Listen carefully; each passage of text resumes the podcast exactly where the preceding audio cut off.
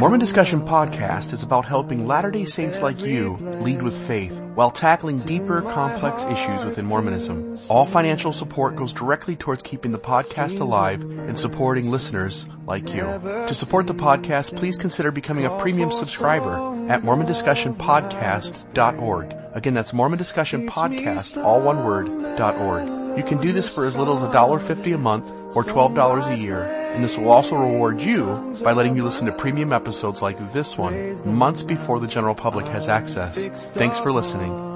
And now, on to what you've been waiting to hear.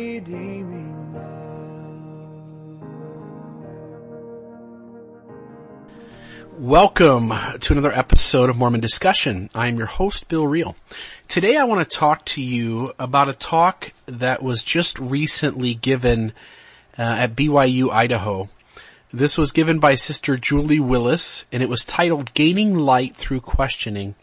Uh, Julie Willis is the is a chair in the Department of Geology, and this talk was just wonderful. It hits on a lot of things that we hit on here in Mormon Discussion Podcast, and so it's my hope that as we go through the uh, her talk today, we might be able to pull little pieces apart. I will share the link for the entire talk uh, with this episode. Please go listen to the whole thing. There were lots of things that we didn't include with this that uh, are worthy of uh, of notice. And so please take a listen. I thought the talk was wonderful and really appreciated her giving it. And uh, so here is the first clip to get us started where she just talks about questioning uh, in general. The ability and desire to ask questions and search for answers is a uniquely human attribute that is vital to the scientific, artistic, and religious advancements of humanity. We start asking questions at a very young age, as any parent of a precocious three-year-old knows. This suggests to me that we bring a questioning spirit with us from our premortal life and that our heavenly parents have given us the gift of mortal life so we can learn by asking and seeking. Brother Michael Otterson stated in a BYUI devotional that questioning, probing, searching, and exploring, when accompanied by an attitude of personal growth and spiritual enrichment, is not only one of the joys in life, it is absolutely essential to our continued progression. In other words, questions are the key to progress.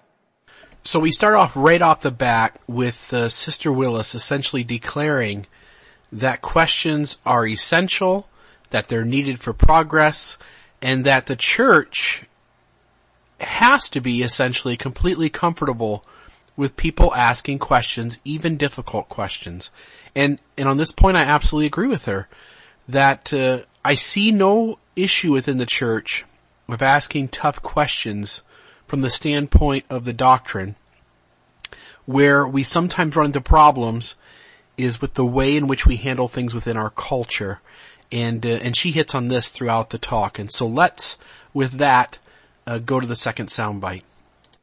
The prophet Joseph's pattern of asking and seeking was foundational to the restored church of Jesus Christ and continues to be encouraged by many church leaders today.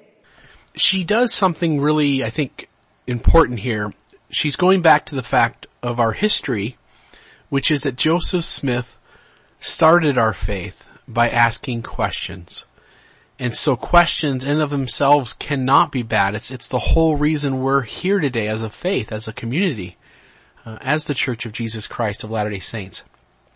But then she does something. She talks about how many leaders today encourage questioning, but recognize that when you say many leaders, you also leave out the fact that there, it's not all leaders.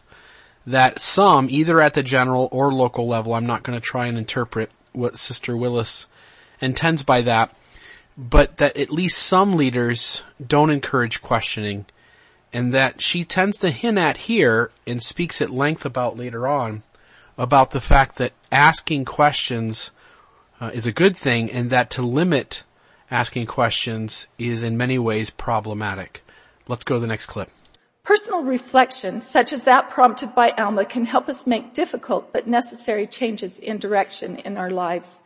To illustrate, I would like to share a story about our oldest son, Tyler, who recently climbed Mount Orizaba, the highest mountain in Mexico and the third highest in North America. Tyler and a friend started their grueling climb at 2 a.m. on a cold, clear April night. Navigating huge ice crystals that grow on the glacier in the spring slowed their progress enough that they were climbing at a time of day when dangerous lightning storms might develop. As Tyler neared the summit, he learned of a threatening, massive thunderhead that had been hidden from their view by the mountain. So 100 yards from the top, he had to make a decision. Do I finish the climb and risk the storm or do I turn back now? He later shared the self-reflection that helped him make the difficult decision to turn around. If I die on this mountain, he thought, someone else will raise my daughter. As you ponder this story, you may want to reflect on your path. Will it lead to spiritual security? Are you willing to make the hard decision to turn around if a friend warns you that you are headed towards a spiritual storm? I think Sister Willis is hinting at a point here, and I, I hope I'm not misinterpreting her. She talks about her son going on this uh, this hike up a mountain in the dangerous weather that came and his needing to decide whether he pushes forward at the peril or risk of his life or whether he turns around and goes back. And I often think about all of those out there who are struggling with faith, who are going through a difficult faith transition and who, who, and I'm gonna, I'm gonna stammer here a little bit because I want to word this the right way. Often when we have these, these difficult times, we have a question in our mind, or maybe it's a whole host of questions and we want answers to them. And the issues that we're, we're asking about, they're complex, they're difficult, they are, they are not simple questions. And some of these questions will take months and years to get answers to. And, and I can see that within my own life, some of the difficult questions that have gone through my mind that I wanted an, an immediate answer to. And yet now looking back, it took a long time for some of those answers to come. Other pieces found in other places had to be put in their place before I was ready to hear an answer on the question that was on the forefront of my mind. And, and Sister Willis seems to indicate here that if we're pressing ahead needing answers to questions, unwilling to pause at a plateau or to even retreat to safer ground until we're ready for that answer, we do so at the risk or peril of our spiritual life. And while many people who have deep questions will be frustrated by that idea, I completely agree with Sister Willis that each of us, as we're asking questions, as we're pondering deep issues in the church, that there's going to be, have to be times where we just take a break. We just pause for a minute, let go of the issue for just a moment, put it in your garden or on your shelf, and just, just relax and get back to other pieces of the gospel. Because if you force the issue, it may be that you're just not going to be able to put the pieces together at that moment. And if that's the demand you have, then you're going to find yourself losing faith and on the outside of the church. I'm completely comfortable telling the listeners and others who you may have an influence on that sometimes you just have to take a break and step away. And it's not an excuse and it's not a way to just fake it, but it's a way to give yourself some time to put other sides and edges of the puzzle together and just leave that centerpiece alone for just a moment. You know, whatever that foundational question that you're just absolutely struggling over and can't make sense of, work on something else for a while. Maybe even let go of questions completely for a month or two just to, just to refocus, get back into the scriptures and read, find, make sure you've got your habits of praying and those things down. And I'm not saying that those things fix the problem, but I'm saying if we set the problem aside and just feed ourselves spiritually and get back to a place where we can start to deal with those questions again. I think she hits it on the head here and I, and again, I, I hope I'm not misconstruing what she's saying, but in my life, there have been times where I have forced my way up the mountain with the thunderstorm and the severe weather looming and demanding an answer and, and only to discover that that caused more hardship than if I had retreated back down slightly down the mountain just to take a pause, just to take a break and relax and look at things a new way. And I've caused myself a lot of heartache in doing that. And I, and I see the wisdom, uh, in the story that she shares here. On to the next soundbite.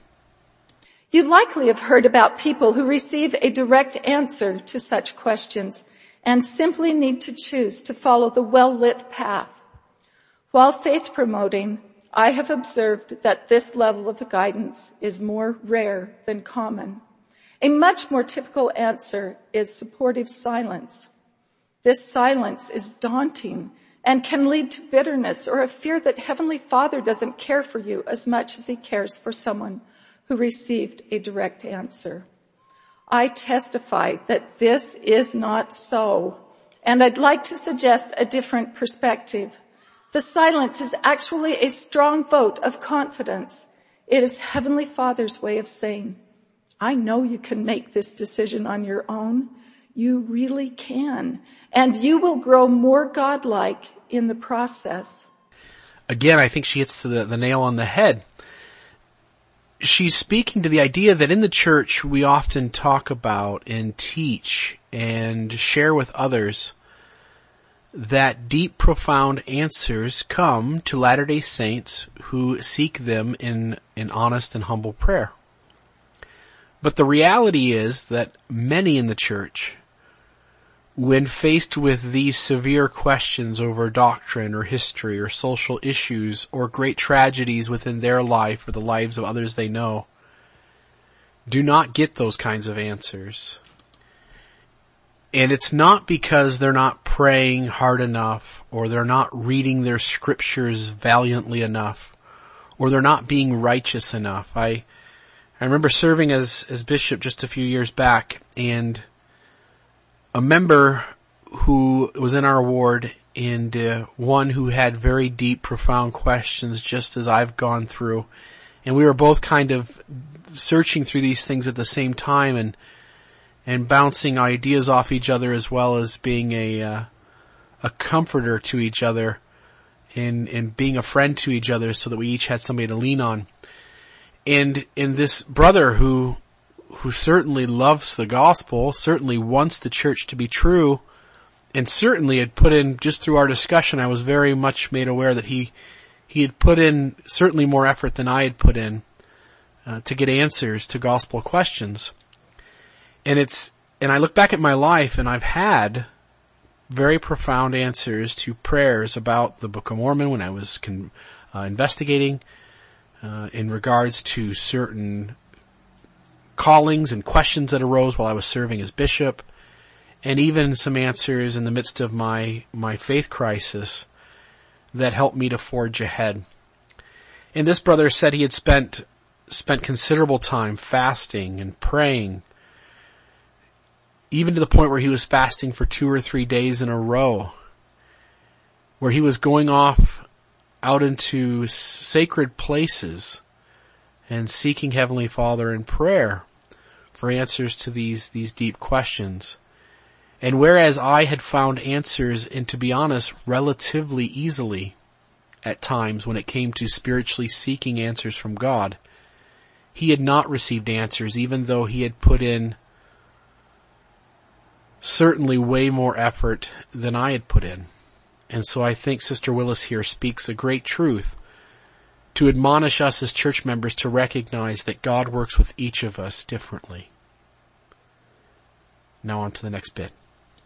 Similarly, seeking answers to tough doctrinal questions may be a prolonged process that feels devoid of light. In fact, some of you might be thinking right now, I or a friend have gospel questions that don't feel like they can bring spiritual light. In fact, they seem to bring just the opposite. Asking and seeking answers to these tough questions can be an important part of some, though not all, people's spiritual development. For those who have such questions, not seeking an answer is akin to perishing in darkness, while embracing the question can bring the joy of searching and the possibility of resolution. When faced with a troubling doctrinal question, you may feel that darkness and confusion dominate your life and that you are alone in your struggles. President Uchtdorf implied that many faithful members of the church can relate with these feelings when he stated, there are few members of the church who at one time or another have not wrestled with serious or sensitive questions. Sister Willis is speaking to the the anguish that comes when the question kind of hits you in a way that you recognize that if this the answer to this question is not is not a faithful one, if if the answer to this question only presents more problems, that one is essentially on the precipice of losing their faith, all of a sudden the questions can become quite scary. When we encounter issues within the church for the first time, asking questions about these issues, these problem, problematic areas in our church's history, force us to come face to face with the idea that perhaps, maybe, I've been duped and the church isn't true. It isn't what it claims to be. And so to push forward and to push through these questions can sometimes be so daunting that some will simply retreat and, and never tackle them so that they can just simply remain in that faithful paradigm that they're in. And, and again, Sister Willis does an excellent job here by making the point that that's not where the growth is. That we need to be truth seekers, that we need to ask questions, and that even if those questions pose some risk, that we need to be willing to take them on. Now again, she talks about doing so smartly, doing so at a pace that you can handle, doing so in a way that uh, leads with faith. But to simply toss the questions aside and to retreat and to say, oh, I'm never going to open that door again, that is way too risky. She, she seems pretty certain and I would agree with her that that, uh, that's not the path we want to take if we truly want to progress. Now on to the next bit. I want to share a few insights that have helped me deal with difficult questions. These insights are not meant to answer your questions, nor are they meant to diminish the complexity of your struggles. They are shared to help you maintain light as you seek resolution. I will start with a story related by M. Sue Bergin in a recent BYU magazine. I quote, when Tom Pusey was a teenager, he became perplexed by arguments challenging his religious beliefs. He went to his dad in emotional anguish, doubting all he had been taught.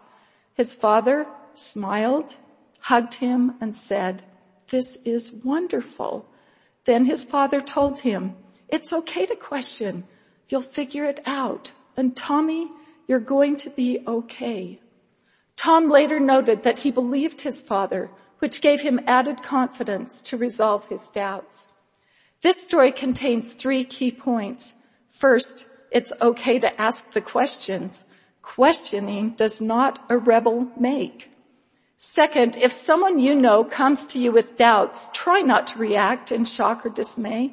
Rather, do as Tom's dad did and let them know that you have confidence in their ability to work through their questions. Encourage open, heartfelt conversation and inquiry as actively supported by the Church of Jesus Christ of Latter-day Saints in an official statement made on June 11, 2014. The church is a family made up of millions of individuals with diverse backgrounds and opinions. There is room for questions and we welcome sincere conversations. Third, if you struggle with difficult questions, have confidence in yourself like Tom did, that you can, if you choose, maintain your spiritual base. I take comfort in knowing that Brother Michael Otterson, a convert to the church and the current managing director of church public affairs, has unanswered questions. Here, Sister Willis points out the way in which family members, friends, and church leaders should handle those who have questions. One, not be dismayed by the question, not be put off, not be offended, not be defensive. To, to number two, allow the person to be comfortable with you in having that question and to be able to be encouraged by you to seek out answers and to be able to talk freely about that question. And then she also points out that the questioner there's no reason why the questioner can't seek out answers to their questions while also, if they choose, leading with faith. And I hope you see that's the whole point of this podcast. Yeah, there's difficult issues out there. There are topics that, that shed some bad light on the church. There are things that the church has goofed up, both culturally and in interpreting doctrine.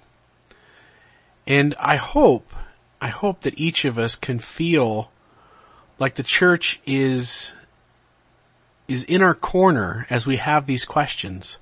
That as long as we're leading with faith, that we are, we are encouraged, that we are welcome to ask tough questions and to seek out, uh, information and input and to find new ways to, to put things together and make things work. And, and again, Sister Willis here is speaking to those who are supporting the people who have questions that they need to do so in a kind, empathetic way that encourages the person to seek truth and, and pushes them to press ahead to find answers. Uh, so anyway, I just, I find so much value in the things that she's talking about. We'll begin to wrap up here. There's about uh, six more sound bites, but they're all pretty quick. And so we'll go now to uh, another comment by uh, by Sister Willis. There were two big questions with which I had greatly wrestled and which the missionaries had not been able to answer satisfactorily. Neither could I find answers in church literature. Since I could not resolve them, I decided to put them on the shelf for some future resolution. I uh, I recently had a, a listener to the podcast send me a message in and share with me their idea that rather than talking about a shelf, that we should refer to it as a garden. That it's something we plant in our garden and and we come back to from time to time to nourish it and see if it grows into into a uh, an answer. And I like that because the shelf can be problematic and it does have kind of a negative connotation to it in our culture for those who have questions. And again, that our, our history is based on a young man going into the grove of trees and asking deep questions about faith. And so questions again should be perfectly welcomed and encouraged. Sister Willis follows that up with, uh, with this comment. Despite his unresolved questions, Brother Otterson was baptized and has served in the church for many years. His example suggests that you can continue to attend church meetings and fulfill your church calling, callings even as you question. Doing so does not make you a hypocrite or devalue your service. In fact, President Uchtdorf suggests that one purpose of the church is to provide a safe place where all, even those with challenges, can nurture and cultivate the seed of faith. Here Sister Willis is simply pointing out that the church should be an environment, it should be a place where those who question can be nurtured and can be can be taught and and have a place where their faith can grow and that it should not be a place where questions are stomped on or uh, or ridiculed or shamed or in any way not uh, not permitted. That church is the ideal place to have people with questions uh, work together to grow in faith. She continues with with this next quote where she just lays out some some recommendations or some counsel for those who have questions, but I think some of it even pertains, again, to those who are helping. And here's her suggestions. Be mature. Tantrums close doors. Set the question, not the gospel, on a shelf. Don't set time limits. Recognize that insights can come from both church and non-church resources. Cross-check insights with gospel doctrine. All good advice, but the, the main focus there that, that drew my attention was the whole idea of making it known that that both church sources as well as sources found outside of the church are helpful for answering questions. And we often have in our culture this idea that, that for one to be a good Latter-day Saint, one should only read church approved sources. And I did this a while back. I went into LDS.org, did a search, because I expected to find counsel from church leaders in various church magazines and general conference talks indicating that we as members should stay away from critical material. And, and what I was surprised to find was that there was little and almost no advice to that extent. And yet as a culture, we as members think that we need to be looking at and only looking at church approved sources. But in reality, many of the answers to my deep questions came from reading various sources some within the church, some in apologetic sites like Fair Mormon or Shields or Jeff Lindsay's site, uh, and some came by looking at different critics talking about the same issue and realizing how far apart even they were from coming to some kind of conclusion on, on a particular issue. And so maybe just the point being made here that for those who are struggling and for those who are supporting friends and family and church members who are struggling, realize that to say, hey, you should only read church approved sources or resources is problematic and probably not the best advice. Now on to the next uh, soundbite from Sister Julie Willis. I found it surprising that many of my insights did not come while listening to General Conference or during scripture study. But when I received an insight, I could see how it fit directly with those sources. She hits on it again that uh, answers do not always come from church sources, but she also kind of makes a, a point that's almost the other side of the coin, which is that in General Conference or in reading the Ensign or in reading her scriptures, those were not always places, those were places sometimes that answers did not come from. And I think that's important to make. I think we sometimes expect that church sources will provide the answers we need, but in reality we ought to be open to truth wherever we can find it.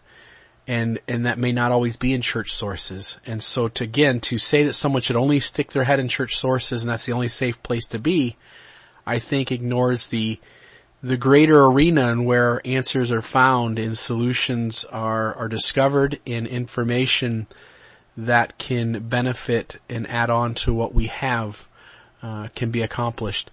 We we ought to be more open to exploring multiple avenues of truth, both in and outside of the church, in the midst of leading with faith that this is the Lord's church on earth.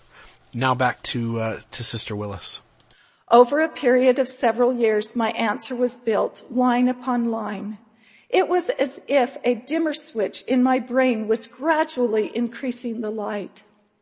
Amen to that. The, the process of going through a faith transition and coming out the other side with your testimony intact is a long and arduous journey. It is difficult. It is full of ups and downs. It is full of moments where you feel on the verge of throwing the towel in and it is full of moments where you discover some new insight and feel like you'll never have a problem again. But it is a long journey and it's full of both of those extremes on the spectrum multiple times and a lot of just uh, rough hiking somewhere in the middle. And and it's important to keep in mind that uh, that this progress takes takes a long long time uh, to put things back together in a way that that you can feel safe or feel content in your testimony once again. But I also promise, as she is testifying to it, that it can be done. That we just need to give ourselves more space. That we need to lead with faith, and that we need to, to recognize that, that time, uh, isn't something that we should rush in these kinds of, uh, these kinds of circumstances and experiences. Let's finish up with the, uh, the last quote from, from Sister Willis. I affirm that questioning is part of our religious heritage, that there are many types of questions that can bring light into our lives, and that asking questions, even about difficult subjects, is not taboo. Open dialogue and sharing insights on similar, struggles are part of building a community of saints. Questions are good. Questions should be encouraged questions lead to progress and growth. I bear testimony to what Sister Willis has said in this talk. And I bear testimony that if you lead with faith, that if you, if you press forward, but also take breaks and give yourself space when you need it, that you can get to the other side once again, seeing, seeing the beauty in the growth that uh, that you have gone through. May the Lord warm your shoulders. In the name of Jesus Christ. Amen.